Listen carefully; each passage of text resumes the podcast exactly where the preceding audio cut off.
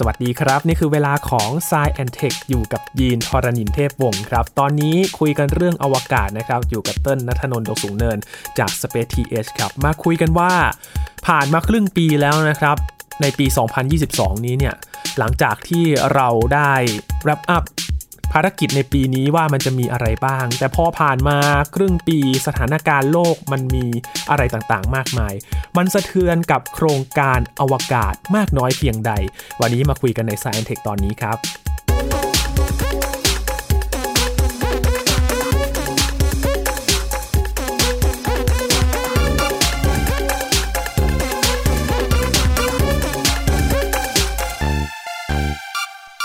ปี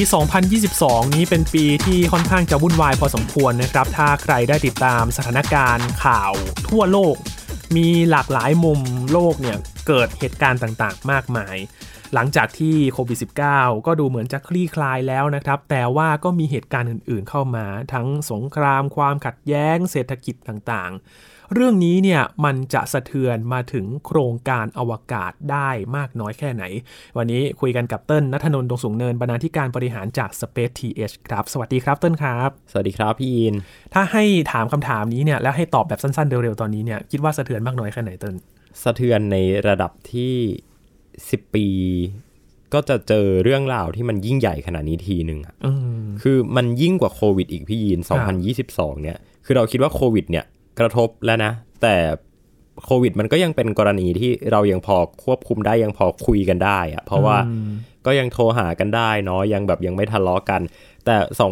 2022 อะ มันแตกกันอะมันคือการไม่คุยกันแล้ว มันไม่คุยกันแล้ว โทรหานี่คือไม่รับแล้ว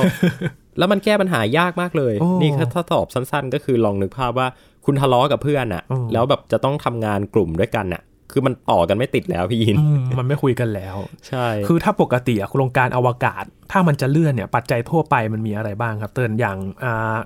อาจจะมีอุบัติเหตุนิดหน่อย ใช่ครับ อาจจะมีอุบัติเหตุปล่อยยานไปแล้วมันระเบิดหรือว่าอืมอาจจะมีเอ่อกรณีเรื่องของปัญหาทางวิศวกรรมเนาะฮะว่าโอเค พอทำออกมาแล้วมันไม่ work ก็จะต้องมีการปรับแก้แบบอะไรกันไปอืมหรือว่าอาจจะมีปัญหาจาก ภัยธรรมชาติ อ่า เช่นเอ่อเคยมีกรณีของตอนปี 2019เนาะที่เกิดไฟป่าในสหรัฐนะครับครับหนักมากตอนนั้นน่าจะยังจำข่าวกันได้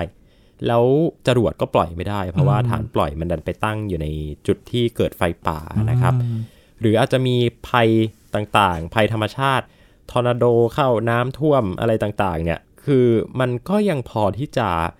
ประเมินความเสี่ยงได้อืมสุดท้ายแล้วมันจะไม่มีอะไรนอกเหนือไปจากนี้เลยว่า โอเค คุณประเมินความเสี่ยง คุณวางแผนใหม่ คุณมานั่งประชุมกันบนโต๊ะนะครับ อันเนี้ยคือกรณีทั่วไปที่เราจะเห็นการเลื่อนต่างๆเนี่ย ซึ่งมันก็จะเกิดจากกรณีอย่างนี้นี่แหละ แต่พอกรณีมันเกี่ยวข้องกับการเมืองเกี่ยวข้องกับมนุษย์เนี่ย อันเนี้ยมันมันไม่รู้จะวางแผนยังไงครับพี่ยินเออมันเป็นเหตุคาดไม่ถึงก็ว่าได้นะ ใช่ครับ อะต้นว่าน่าจะมาย้อนดูความขัดแย้งของโลก ณตอนนี้นะครับครับว่ามันเกิดเหตุการณ์อะไรขึ้นมาบ้างนะครับ อย่างที่ทราบกันดีเนาะว่าต้นปีเนี่ยก็มาพร้อมกับข่าวใหญ่แล้วนะครับ ก็คือกรณีของรัสเซียไปบุกโจมตียูเครนนะครับอืมด้วยความต้องการที่ถ้าพูดตรงๆก็คือต้องการที่จะยึดแคว้นยึดพื้นที่บางส่วนของยูเครนนะครับ ซึ่งก็นำมาสู่ภัยที่เรียกว่านอกจากจะภัยสงครามที่ โอ้โห พอมันเกิดสงครามขึ้นก็จะต้องมีคนบาดเจ็บล้มตายนะครับ ต้องมีภาวะอาหารไม่พอนะครับ คนแย่งอาหารกันอืมแล้วก็เกิดความเครียดนะครับ อันนี้คือเป็นปัญหาสำคัญเลยคือเกิดความเครียด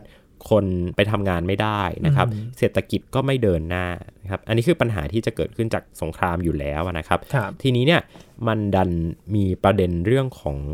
การถ่วงดุลอำนาจ ระหว่าง รัสเซียกับสหรัฐอเมริกานะครับและชาติชาติตะวันตกนะครับซึ่งรวมไปถึงฝั่งของยุโรปนะครับ EU แล้วก็ชาติที่เป็นสมาชิกของนาโตด้วยอืมซึ่งชาติพวกนี้นี่แหละนะครับ เป็นกลุ่มประเทศที่เราจะเรียกว่า space faring nation นะครับ space faring nation ก็คือประเทศที่เขามีการสำรวจอวกาศที่ค่อนข้างที่จะชัดเจนนะครับ มีแผนชัดเจน มี mission มีภารกิจอะไรต่างๆ เนี่ย ที่เรารู้จักกันอยู่แล้วนะครับ มีหน่วยงานอวกาศสำคัญสำคัญ เช่น NASA ESA Roscosmos นะครับที่เราพูดถึงกันในสักตอนหนึ่งแล้วล่ะนะครับ ว่าหน่วยงานอวกาศมันมีอะไรบ้างนะครับ นี่แหละกลายมาเป็นผู้เล่นในสงครามครั้งนี้ด้วยเฉยเลยนะครับ เพราะว่าพอหน่วยงานพวกนี้มันเป็นหน่วยงานที่อยู่ภายใต้การดำเนินนโยบายของรัฐบาลเนี่ยเวลาที่เขาทะเลาะกันนะฮะเวลาที่มีปัญหาด้าน การทูตมีปัญหาด้านสภาวะต่างๆ เหล่านี้เนี่ยพวกเนี้ยก็จะโดนใช้เป็นเครื่องมือในการบอยคอรดไปด้วยอ่าซึ่งปัญหาที่ตามมาเลยเนี่ยก็คือการที่สหรัฐนะครับ แล้วก็ทางยุโรปเนี่ยเขามีความจำเป็นที่จะต้องไปตัดความร่วมมือนะครับหลาย ๆ โครงการกับทางฝั่งรัสเซียนะครับจากกรณีของสงครามในยูเครนนะฮะอันนี้คือกรณีที่หนึ่งละทีเนี้ย มันดันมีตัวเร่งปฏิกิริยาอีกที่เพิ่มมาในช่วงไม่กี่สัปดาห์ที่ผ่านมาก็คือ การไปเยือนไต้หวันนะครับ ของของเพโลซีถูกต้องนะครับ ก็ยิ่งเป็นตัวเร่งปฏิกิริยาที่ทำให้การเมืองโลกเนี่ยมันแบ่งพักแบ่งฝ่ายกันอย่างชัดเจนนะครับ ซึ่งอันนี้เนี่ยเราพูดถึงกรณีเหล่านี้มาเยอะมากๆแล้วว่า รัสเซียกับจีนเนี่ยเขาจะไปร่วมมือกันทำโครงการอวกาศเนาะ แต่ว่ามันก็ยังไม่ได้มีตัวเร่งปฏิกิริยาอะไรที่ชัดเจนขนาดนั้น นอกจากว่ามีศัตรูเป็นสหรัฐเหมือนกันนะครับ ทีนี้พอมันมีจุดที่ทำให้รัสเซียกับสหรัฐบาดหมางกันมากขึ้น จีนกับสหรัฐบาดหมางกันมากขึ้น อันนี้เนี่ยเป็นประเด็นละนะครับว่าเราอาจจะได้เห็นความพยายามในการไปเร่งตัวโครงการอะไรบางอย่างเนาะคือตอนนี้เราอาจจะคุยกันถึงเรื่องว่ามันมีโครงการไหนที่ถูกเลื่อนไปบ้าง หรือว่าถูกพับเก็บไปบ้างนะครับ แต่ว่าจริง ๆ มันมีอีกประเด็นหนึ่งเหมือนกันก็คือ มันก็จะมีบางโครงการที่เราอาจจะได้เห็น ความเป็นรูปร่างของมันมากขึ้น เช่น อยู่ดีๆ รัสเซียอะบอกว่าจะถอนตัวจากสถานีอวกาศนานาชาติ 2024 นะ แล้วก็ก็พูดเป็นพูดลอยๆนะ พูดพูดแบบวางแผนไว้เฉยๆ อ่า เดี๋ยวจะประกาศอีกทีนึง อาจจะประกาศใกล้ๆ พอมีกรณีความขัดแย้งนะฮะ เมื่อเดือนที่ผ่านมาเนี่ย รัสเซียรีบประกาศเลยว่าถอนตัวแล้วนะ 2024 เออ เอาจริงๆแล้ววางไว้เรียบร้อยแล้วนะครับ โอ้โห อันนี้คือมัน มันชัดเจนมากกว่าครั้งไหนๆเลยนะครับ แล้วก็เดี๋ยวเนี่ยต้นเชื่อว่าอีกไม่เกินปีนี้เนี่ยจะต้องมีการถแถลงข่าวอะไรบางอย่างจากทางรัสเซียต่อท่าทีของจีนกับสหรัฐนะครับ อาจจะได้เห็นการวางแผนตัวโครงการยานสำรวจดวงจันทร์ร่วมกันนะครับ ซึ่งเขาประกาศไปแล้วเมื่อปีที่แล้วนะ แต่ว่าก็ยังไม่ได้ยังไม่ได้เห็นภาพอะไรที่ชัดเจนมากนะครับ จริง ๆ ก็ชัดเจนนะ มาเป็นมาเป็นไทม์ไลน์มาเป็นบอกแล้วว่าปีไหนปีไหนปีไหนอะไรเงี้ยครับ อาจจะเร่งขึ้นอาจจะเร่งขึ้นเนาะเห็นไหมไม่ได้มีแค่เลื่อน แต่มีเร่งเข้ามาด้วย เพราะว่าต้องการที่จะแบ่งฝ่ายให้มันลงตัวให้มันจบ คือรอยแยกมันเห็นชัดขึ้นเลยแหละ มันก็เลยต้องรีบจัดการ คือจริง ๆ เราเคยคุยเรื่องนี้เนี่ยช่วงแรกๆเนาะที่ โรโกซินอดีต ใช่ครับ อดีตผออของรอสคอสมอสตอนนี้ก็เป็นคนใหม่แล้วเนาะใช่ครับ ตอนนั้นก็มีเคลื่อนไหวต่างๆ นานา แต่พอมีคนใหม่เข้ามาเนี่ย เหมือนความเคลื่อนไหวนี้มันจะช่วยเร่งไหมครับเต้น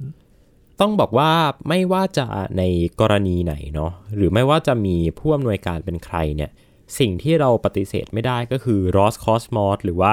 หน่วยงานด้านอวกาศของรัสเซียเนี่ยมันอยู่ในกระทรวงที่เป็นกระทรวงที่เกี่ยวข้องกับ ทางด้านทหารนะฮะ คือถ้าถ้าพูดตรงๆก็คือเป็นกระทรวงกลาโหม แต่ว่ามันไม่ได้กลาโหมจ๋าขนาดนั้น มันเป็น defense and space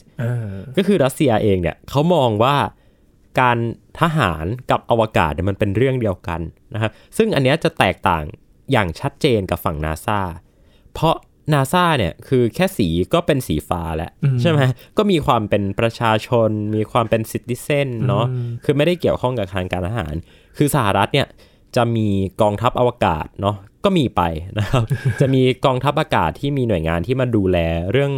ยานอวกาศที่เป็นยานสอดแนมต่างๆเนี่ยก็มีไปแต่ว่าก็ไม่เกี่ยวข้องกับนาซาโดยตรง ตัวอัตมิสเองก็ไม่ได้เกี่ยวข้องกับนาซาโดยตรง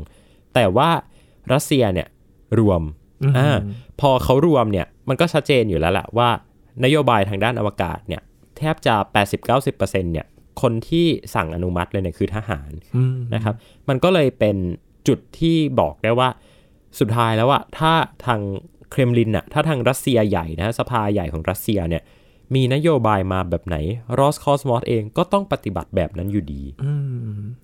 คือจะแตกแถวไม่ได้เหมือนกันนะ ใช่ครับ มันก็เลยนำมาซึ่งการตัดความร่วมมือกับหน่วยงานที่เป็นเป็นหน่วยงานที่ทางเครมลินเขาไม่ชอบหน้าอืมไม่พอใจอะ ออกหมดเลยนะครับ ซึ่งตัวโครงการที่ถูกตัดออกไปเนี่ยอะอย่างที่อย่างที่บอกไปว่ามีโครงการสถานีอวกาศนานาชาติเนาะเพราะว่าตัวรัสเซียเองเขาก็วางแผนที่จะสร้างตัวสถานีอวกาศของตัวเองเรียบร้อยแล้วนะครับ แต่มันก็จะมีโครงการอื่นที่บางทีมันไม่ได้เกี่ยวข้องกับประเทศมหาอำนาจอย่างเดียวอะ่ะมันกระทบแม้กระทั่งถามว่ากระทบกับประเทศไทยไหมกระทบกับนักวิจัยไทยไหมกระทบอืมนะครับ อย่างเช่นการยกเลิก การใช้ยานโซยุสนะหรือว่าการใช้จรวดโซยุสเนี่ยในการปล่อยดาวเทียมทางการค้าให้กับลูกค้าเจ้าต่างๆนะครับโอ้เออซึ่งอันนี้เนี่ยเป็นปัญหาสำคัญเลย เพราะว่าการปล่อยจรวดการปล่อยดาวเทียมเนี่ยมันต้องมีการจองล่วงหน้ากัน เข้าใจว่าเป็นปีๆนะนะครับเพราะว่าต้นก็มีโอกาสได้คุยกับพี่ๆคุยกับรุ่นน้องบางที่เขามีการทำดาวเทียมทำยานอวกาศเนี่ยส่งขึ้นไปเนี่ย เขาต้องคิดล่วงหน้ากันเป็นปีๆนะครับคือมีคิวอยู่แล้ว มีคิวอยู่แล้วใช่ แล้วก็ต้องมีการทำโปรไฟล์ของจรวดนะคือบริษัทที่เป็นบริษัทจรวดเนี่ยเขามีหน้าที่ที่จะต้องส่งตัวโปรไฟล์มาให้กับนักวิจัยเพื่อที่จะเอามาทดสอบนะฮะความพร้อมของยานอวกาศของเรานะครับ เช่นพอส่งขึ้นไปเนี่ย ตัวจรวดมันก็จะมีการสั่นสะเทือน มันก็จะมีการเอ่อความเร่งต่างๆเนี่ยที่สุดท้ายแล้วพอเราจะทำดาวเทียมหรือยานอวกาศเนี่ยเราจะต้องเอามา apply เข้ากับโปรโตคอลทางวิศวกรรมของเรา ซึ่งพอมันมีการปรับเปลี่ยนอะไรกันเนี่ยก็ต้องมีการไปอาจจะรื้อแผนหรือว่าอาจจะต้องมีการทดสอบใหม่นะซึ่งก็สร้างความวุ่นวายต่างๆ มากมาย ยังไม่รวมถึงกรณีของไรแชร์ต่างๆ ซึ่ง ไรแชร์ก็คือการที่ส่งไปทีเดียว แล้วก็เอาดาวเทียมหลาย ๆ ดวงขึ้นไปพร้อมกันใช่ไหมครับ เพราะว่ามันจะได้ราคาที่ถูกลงเนาะพอมันยกเลิกอย่างเงี้ยอ้าวทำยังไงก็อาจจะต้องไปหาไรแชร์กันใหม่นะครับ ซึ่งเราอาจจะบอกว่าอุ้ยก็นี่ไงก็เป็นผลประโยชน์กับสหรัฐ เพราะว่าสุดท้ายแล้วคนที่จะได้ไปมันก็คือ SpaceX อยู่ดี แต่สุดท้ายแล้วถามว่าใครจะไปอยากเปลี่ยนแผนที่เราวางเอาไว้อยู่แล้ว ซึ่งมันมันน่าปวดหัวครับอืมเท่ากับว่า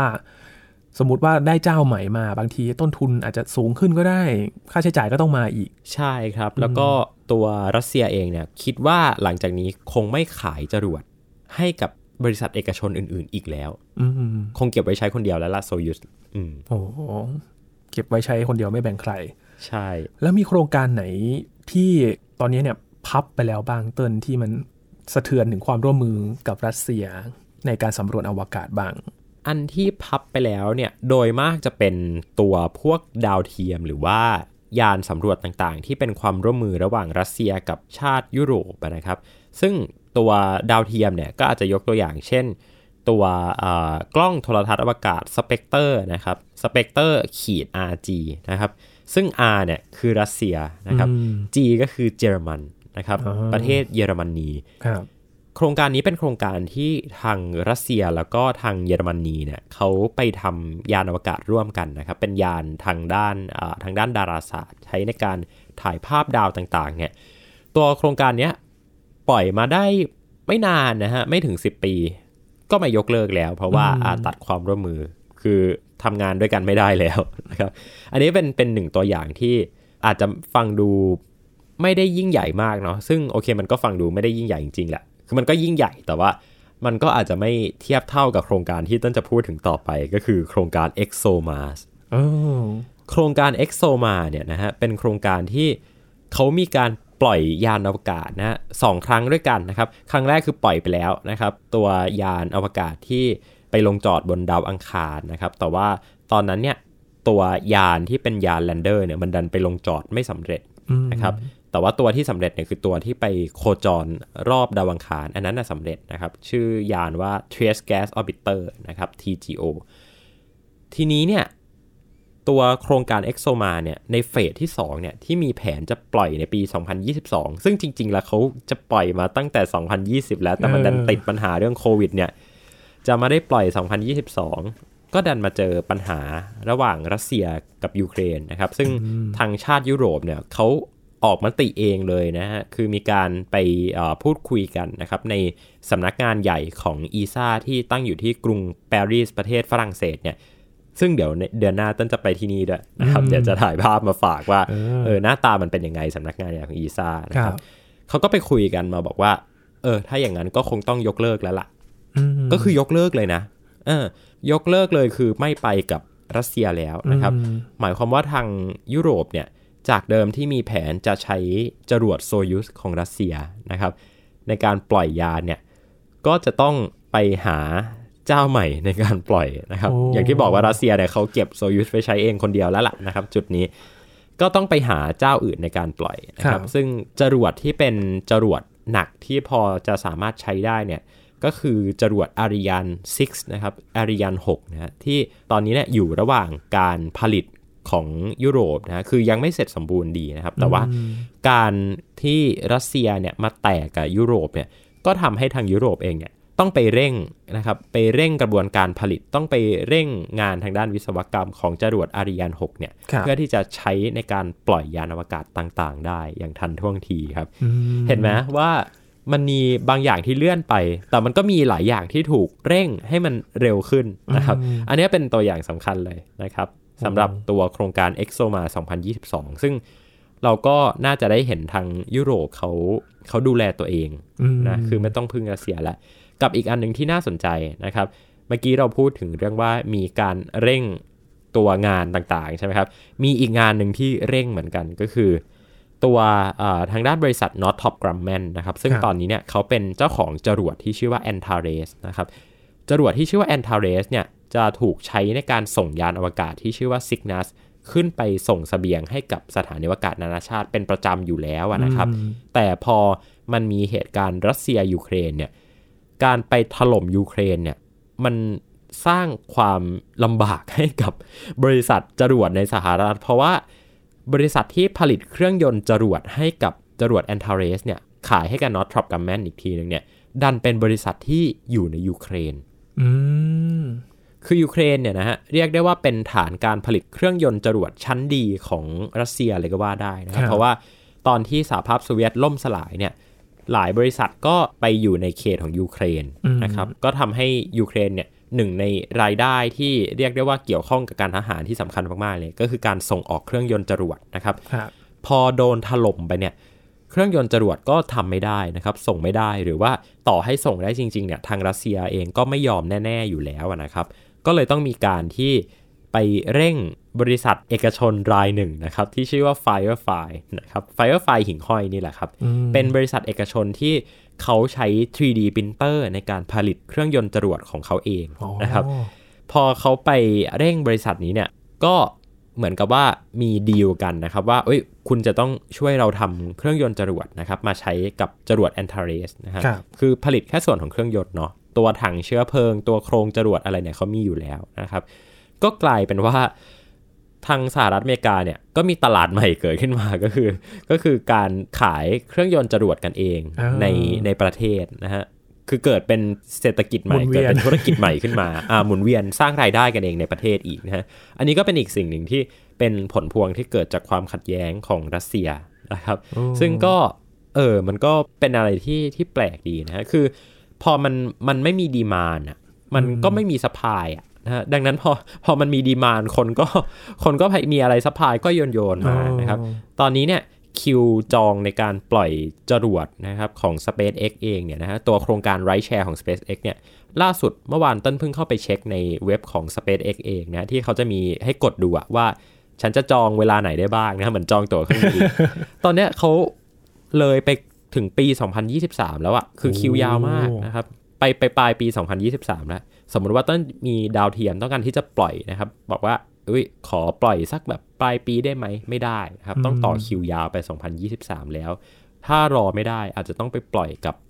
ทางบริษัทอื่นๆนะครับ หรือว่าอาจจะต้องไปปล่อยกับประเทศอื่นด้วยซ้ำเช่นอย่างอินเดียตอนนี้ที่เขาก็มีบริการส่งจรวดของเขาอยู่นะครับครับหรือว่าญี่ปุ่นนะฮะอาจจะต้องเป็น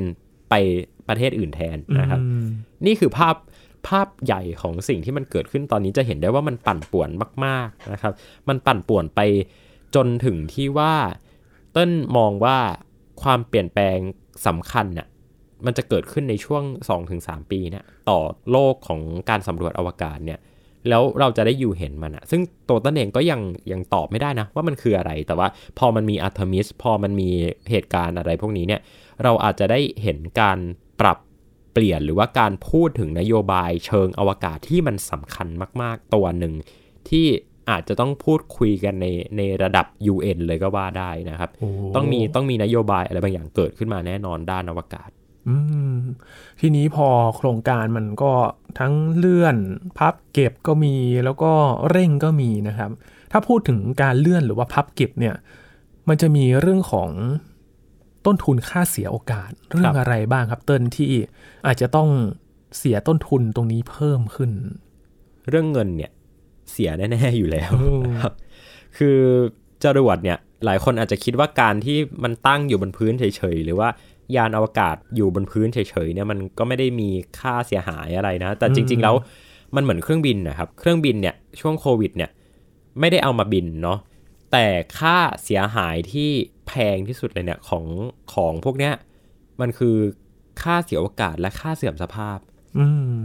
คือของบางอย่างเนี่ยมันตั้งทิ้งเอาไว้เนี่ย มันเสียเงินอะแค่ตั้งทิ้งเอาไว้มันก็เสียเงินแล้วนะครับโอ้มูลค่ามันลดลงอยู่แล้วนะครับ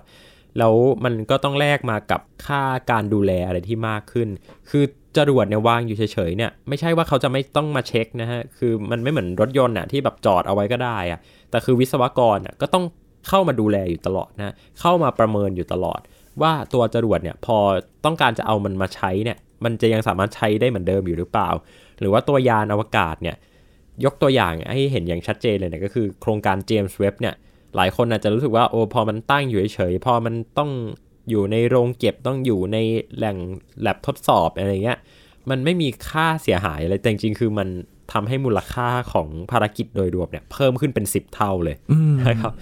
อันนี้คือปัญหาด้านเงินนะครับครับกับอีกปัญหาหนึ่งก็คือปัญหาด้านวิทยาศาสตร์นะครับ เพราะว่าการสำรวจอวกาศโดยมากแล้วเนี่ยผลที่ได้มามันก็คืองานวิจัยทางด้านวิทยาศาสตร์เนาะ พอหลายอย่างมันช้าไป พอหลายอย่างมันถูกเลื่อนไปเนี่ย นักวิทยาศาสตร์แทนที่จะได้ข้อมูลสำคัญสคัญๆมาใช้ในการวิเคราะห์ มาใช้ในการทำงานเนี่ยเขาก็ไม่ได้แหละนะครับอืมอันนี้อันนี้คือสิ่งที่มันมันน่าลำบากใจด้วยแหละครับมันไม่ใช่แค่ประเด็นทางด้านทางด้านวิศวกรรมอย่างเดียวอะแต่ว่ามันเป็นการพัฒนาการของมนุษยชาติด้วยว่าโอ้โหแทนที่เราจะได้ไปดวงจันทร์ เราจะได้ไปดาวอังคาร เราจะได้ส่งยานต่างๆ เนี่ย โอกาสพวกนี้มันมันสูญหายไปจากประเด็นทางด้านการเมืองหรือว่าสงครามอะไรพวกเนี้ยครับ ซึ่งต้นมองว่ามันเป็นสิ่งที่เราห้ามไม่ได้ในประวัติศาสตร์อะ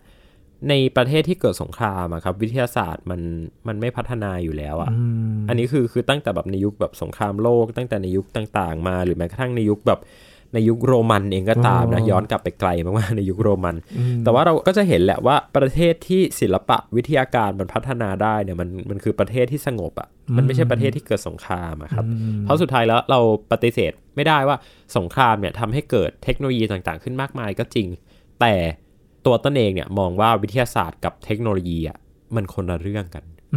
วิทยาศาสตร์คือกระบวนการคิด วิทยาศาสตร์คือการตั้งคำถาม คือปรัชญาในการหาคำตอบถามหาความจริงของธรรมชาติ แต่เทคโนโลยีมันหมายถึงผลผลิต การผลิต การสร้าง การทำงานด้านวิศวกรรม ซึ่งโอเค คุณอาจจะสามารถสร้างเครื่องบินรบที่สามารถบินไปถล่มประเทศศัตรูได้ในเวลาอันรวดเร็ว คุณอาจจะสามารถคิดค้นระเบิดปรมาณูที่สามารถฆ่าคนได้เป็นล้านๆภายในพริบตา คุณอาจจะสามารถสร้างรถถังเครื่องบินรบ ตัวอาวุธยุทโธปกรณ์ต่างๆ ที่มีขีดจำกัดในการรบที่สูงขึ้นนะครับ แต่สุดท้ายแล้วเนี่ยถ้าเราหลงลืมกระบวนการคิดที่เป็นวิทยาศาสตร์ ถ้าเราไม่ได้ทำไปเพื่อถามหาความจริงของธรรมชาติ ถ้าเราไม่ได้ทำไปเพื่อมนุษยชาติเนี่ยสิ่งนั้นเนี่ยจะเรียกว่าวิทยาศาสตร์ก็คงไม่ได้ อืม คือถ้าย้อนไป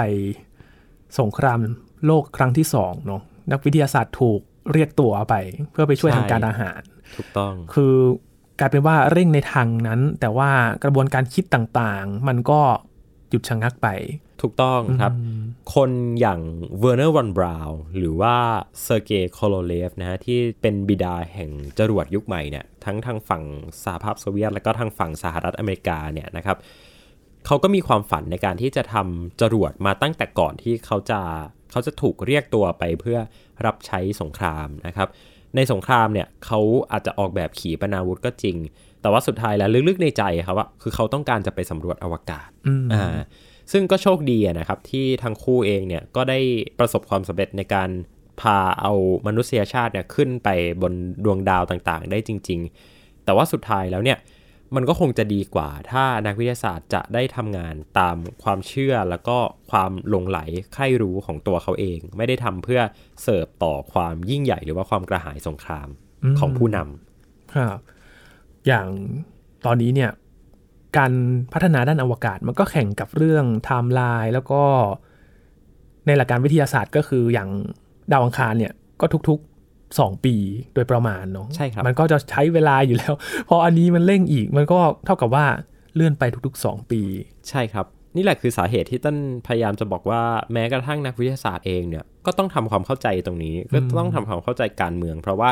สุดท้ายแล้วมันกระทบจริง ๆ นะครับ การดำเนินนโยบายต่างๆเนี่ยมันกระทบต่อกันเป็นลูกโซ่เลยอะดังนั้นเราปฏิเสธไม่ได้ที่เราจะต้องติดตามข่าวตรงนี้เอาไว้ ไม่เช่นนั้นก็ค่าเสียโอกาสเราอาจจะมากขึ้นก็ได้ อย่างน้อยติดตามข่าวเอาไว้จะได้ปรับตัวได้ทัน อืม เท่ากับว่าการเมืองหรือว่าความมั่นคง หรือว่าเหตุการณ์ที่เกิดขึ้นต่างๆ เนี่ย มันไม่ได้ไกลตัวไปจากอวกาศเลย ถูกต้องครับ เพราะฉะนั้นต้องติดตามสิ่งที่เกิดขึ้นว่ามันเกิดผลกระทบอะไรบ้าง แม้แต่ตัวนักวิทยาศาสตร์ หรือว่านักพัฒนาที่อยู่ในวงการนี้เองก็ต้องตามดูนะ ว่ามันจะกระทบอะไรบ้าง เพราะอย่าง ลอสคอสมอสเองเราก็รู้อย่างที่เติ้ลบอกไปว่ามันเชื่อมโยงกับกระทรวงกลาโหมโดยตรงทางการทหารโดยตรง ส่งผลกระทบต่อความสัมพันธ์ระหว่างประเทศไปแล้วเรียบร้อยแล้วนะครับ ตอนนี้ก็แยกไปอยู่คนเดียวไม่แบ่งปันให้ใครแล้วสำหรับครับ ISS นะครับอเมริกาเองก็ต้องปรับตัวการร่วมมือต่างๆเนี่ยกับรัสเซียเดิมที่เคยทำอยู่มันก็หายไป นี่คือการเปลี่ยนแปลงที่เกิดขึ้นจากสถานการณ์โลกในปี 2022 นี้นะครัใช่แล้วครับ นี่แค่ครึ่งปีเองนะเติ้ล โอ้นี่แค่ครึ่งปีเองหลังจากนี้เนี่ยอีกครึ่งปีเนี่ยจะเป็นยังไงเดี๋ยวปลายปีเรามาสรุปกันอีกทีนะครับ ว่าเหตุการณ์โลกมันไปถึงไหนแล้วมันจะมีผลกระทบอะไรในด้านอวกาศ มันจะเร่งอะไรอีก อะไรใหม่ๆ ที่เราไม่เคยเห็นอาจจะได้เห็นอีกหรือเปล่า อันนี้